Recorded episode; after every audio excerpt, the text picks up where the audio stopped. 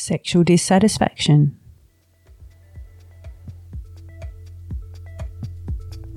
Hi, I'm Beck from Be Free Emotional Fitness Training, and I support women and girls to become emotionally stronger. And I'm Vern from Move Forward Mentoring, and I specialise in male mentoring, helping boys and men find their passion, speak from their heart, and build better relationships. And together we are Rekindling Relationships. We work with couples through mentoring sessions as well as facilitating communication and creative workshops to build deeper connections. Welcome to our podcast, designed to help you strengthen and bring more fun into your partnership, as well as create a more loving, healthy, and strong connection. Hello, everyone. Hey everyone, welcome back to our new season, which is the seven issues that we might face with intimacy. Yeah, we noticed that uh, Sex Drives was one of our most popular podcasts. Yeah, so we've like one of our most downloaded, isn't pulled it? this apart a bit more in this series, haven't we? Yeah, and I think that intimacy and sexual needs between couples is huge, isn't it? It's really important. Yeah, and it can cause big problems if if there is underlying problems there. And so let's talk about sexual dissatisfaction. What is it? It's being dissatisfied with your sex in basic terms. Dissatisfied with what's going on for you right now in Yeah. your relationship. and you might feel like there's something missing. It's not quite right. Yeah, there's something, it's not gelling in the relationship. You're not really happy with how you are together and you know, the intimacy you share. There's no no sparks happening. Yeah, there's like a real lack of connection. There's there's something going on. Something not quite right. You You're can't not- explain. Yeah. Yeah. And you're not getting your needs met, are you? No. And not getting your needs met is really common. There's some research um, came out a couple of years ago which showed that from millennials to boomers, amongst women, 60 to 70% of them don't feel sexually satisfied, which is about two thirds of them do not feel satisfied in That's their a lot. Why why do you think this is a problem? Well, they talk about the fact that millennials have grown up with this very access online to everything.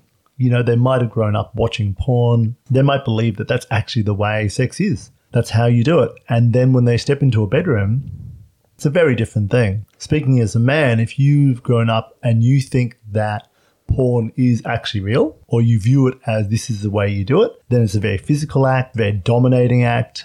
You have to act a certain way. It's all about prowess. It's not about connection or intimacy. It's not about a closeness with the other person. So if you believe that's how you are supposed to act in the bedroom and that's all you give in the bedroom, then you miss out. Both parties obviously miss out because they're not getting the really deep, beautiful, intimate connection that sex can bring mm. to a relationship. They're just getting this visual The expectation isn't realistic. no, for women or probably for both, there is this idea that they've got to look a certain way and they've got to act a certain way in this space. And then that creates a low self esteem, doesn't it? If you're exposed to images Yeah. of these perfect looking people, it creates this low self esteem. Yeah, because you never match up to it. Yeah. Mm-hmm. And then that can create sexual problems mm. in the bedroom, can't it? If you have low self esteem. Also means you spend a lot of time in your head as well, which is a shame because really you should be in your body and you should be just enjoying your own body and what that feels in your own body and what the pleasure you're giving to the other person rather than trying to overthink every single, oh, how do I look from this angle? Am I doing this right? Am I in the right position? Do you know, all, all the blah blah and all the hmm. story that happens. Yeah. It has created this poor body image, hasn't it? If we expose ourselves a lot to feeding on this information of social media and people looking amazingly perfect, it's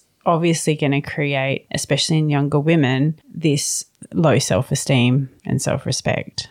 And I think that also occurs in younger men as well, because now men have to have six packs. They've got to have muscle in all sorts of places. I think it affects both of them, and they both will not feel satisfied because they don't. They're both in their head maybe hmm. about how they should be looking or what they should be doing, rather than what's actually happening in there.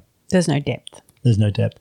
I think another part of sexual dissatisfaction is the lack of communication. Most of us have grown up not having conversations about sex hmm. in a very casual, easygoing way. We don't talk about it as such. We don't talk about it. Anything you learned at school was don't have sex because if you do, you get a sexual disease or you get pregnant. So there's always these negatives. They don't talk about intimacy. And as an adult, your parents generally don't talk to you about it. It's quite awkward to have a conversation with your parents about Oh, sex. you don't want to talk to your parents about sex. Who does? No, Like, no. That's way too awkward. See the expression on your face. Ew. Pretty sure I'm not the only person out there that thinks that. But I mean, if we if we But then you'd hope they've got an older, mature friend they want to talk to about it. Like, but the reality you don't want to talk to your parents. don't talk to your parents. But the reality of it is, is like you know, intimacy is something which we don't actually have a conversation about ever. So how do we get our needs met? We have to be careful when we have this conversation with our partner about getting our needs met or what we enjoy and what we'd like to see happen a bit more in the bedroom. I think that we have to do it in a way of curiosity and playfulness, not in a way of being critical hmm.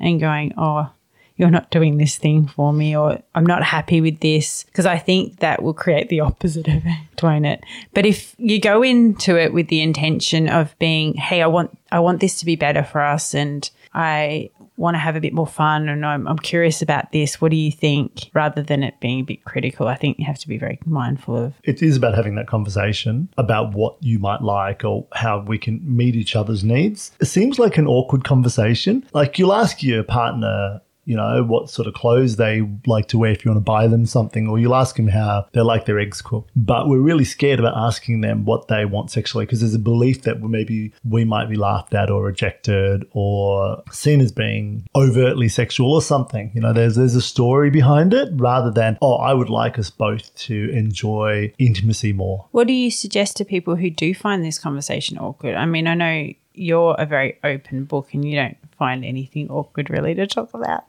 but there are Why do you say people? Out there, like hmm. you said, that would be like, oh my God, this is such an awkward conversation to have. How do I have that conversation with my partner? Because I'm feeling dissatisfied. What do you suggest to them? I think that the conversation is vitally important because, yeah, you might feel like, oh, this is awkward. But if you leave it, then what will happen is then the relationship will slowly pull away from each other. People will start looking outside of the relationship to get those needs met that they're not mm. getting met in the relationship. It will create conflict and uh, more drama if the people are feeling dissatisfied and they're not having a conversation. Oh, yes, it might be awkward, but the reality of it is mm. the other side of it is you might lose the relationship. Mm. And sometimes that might be a good idea. In some ways, you might not be sexually compatible.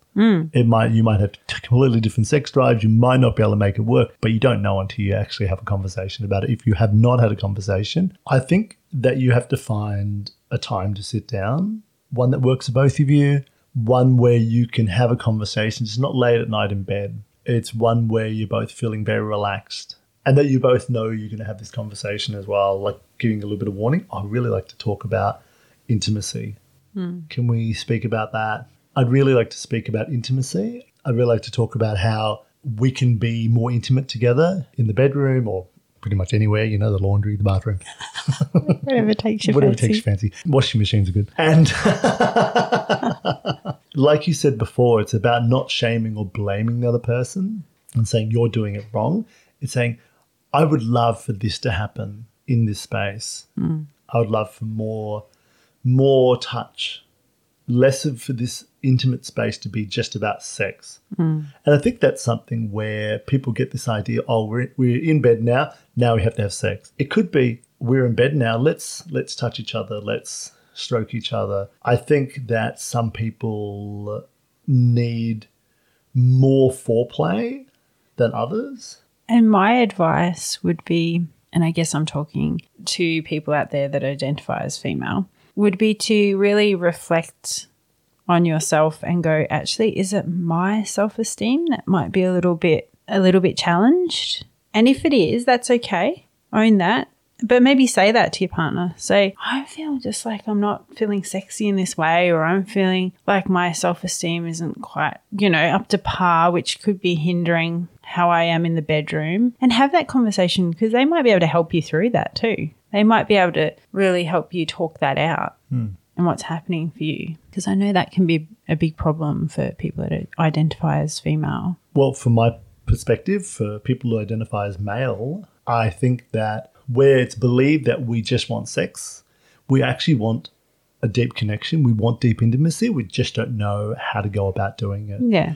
And for people in general, I would say slow down, slow everything down. Take it to just lots of kissing, mm. Lots of hand holding, lots of squeezes, bum squeezes, or when someone feels loved and that they're attractive And safe. and safe, then they're more likely to want to step into It'll go deeper. space. And I think you'll have more satisfaction. Hmm. That'll come automatically with those key things. Yeah. Yeah. And you've got to feel safe. You've got to feel there's trust in the relationship. 100%. If, or if you think that person just after sex all the time, You'll always have that wall up. You'll never go deep. yeah. Yeah. Yeah. And I think being sexually satisfied is both partners have to come to the table on this. It can't just be, oh, well, you need to do this thing to make me satisfied. It's, oh, we need We. to work together mm. and we need to build trust in our relationship and we need to have a conversation about what we like. And that will then lead to more satisfaction. Yeah. Have a conversation. It's always about having conversation. There's also, you know, there's other things you can do. We love a little game which we call the two minute game or the Spotify game. Depends on what you're listening to. You could be listening to on Apple, but it's about putting on a really slow, chilled, or loud, or a playlist of songs that you both like. And then for a song, I say, Oh, I'd like you to touch me in this way. Hmm. You know, I'd like you to grope my thighs. I'd like you to massage my bum. I'd like you to scratch my head. And then you do that for the song. And then next and then there's a break, and then the next song, you get to choose. And that's a fun way to hmm. say what you would like to your partner, isn't it? Yeah, it's an easy It's way to say what yeah. you're satisfied. And it's not supposed to lead to sex. Just having fun. It's not supposed to lead to intercourse. It's just to have fun. If it does, great. But that's something that you're both at that point where you wanted to do. And that's being really aware of the other person, isn't it? Yeah. What do they want? I know what I might want in this space. Am I really open to seeing what they want? Are they ready yet? Or maybe they don't want to go there. And if I can meet their needs in that space, then my needs can also get met as hmm. well. It's a great game. I really suggest, strongly suggest having a go of that game. It's good fun. Thanks so much for listening to our first of our seven issues with intimacy. Join us for our next episode, which is Sexual disconnection. Thanks for listening. Please subscribe and follow us. and check out our website at rekindlingrelationships.com. Bye for now. See ya.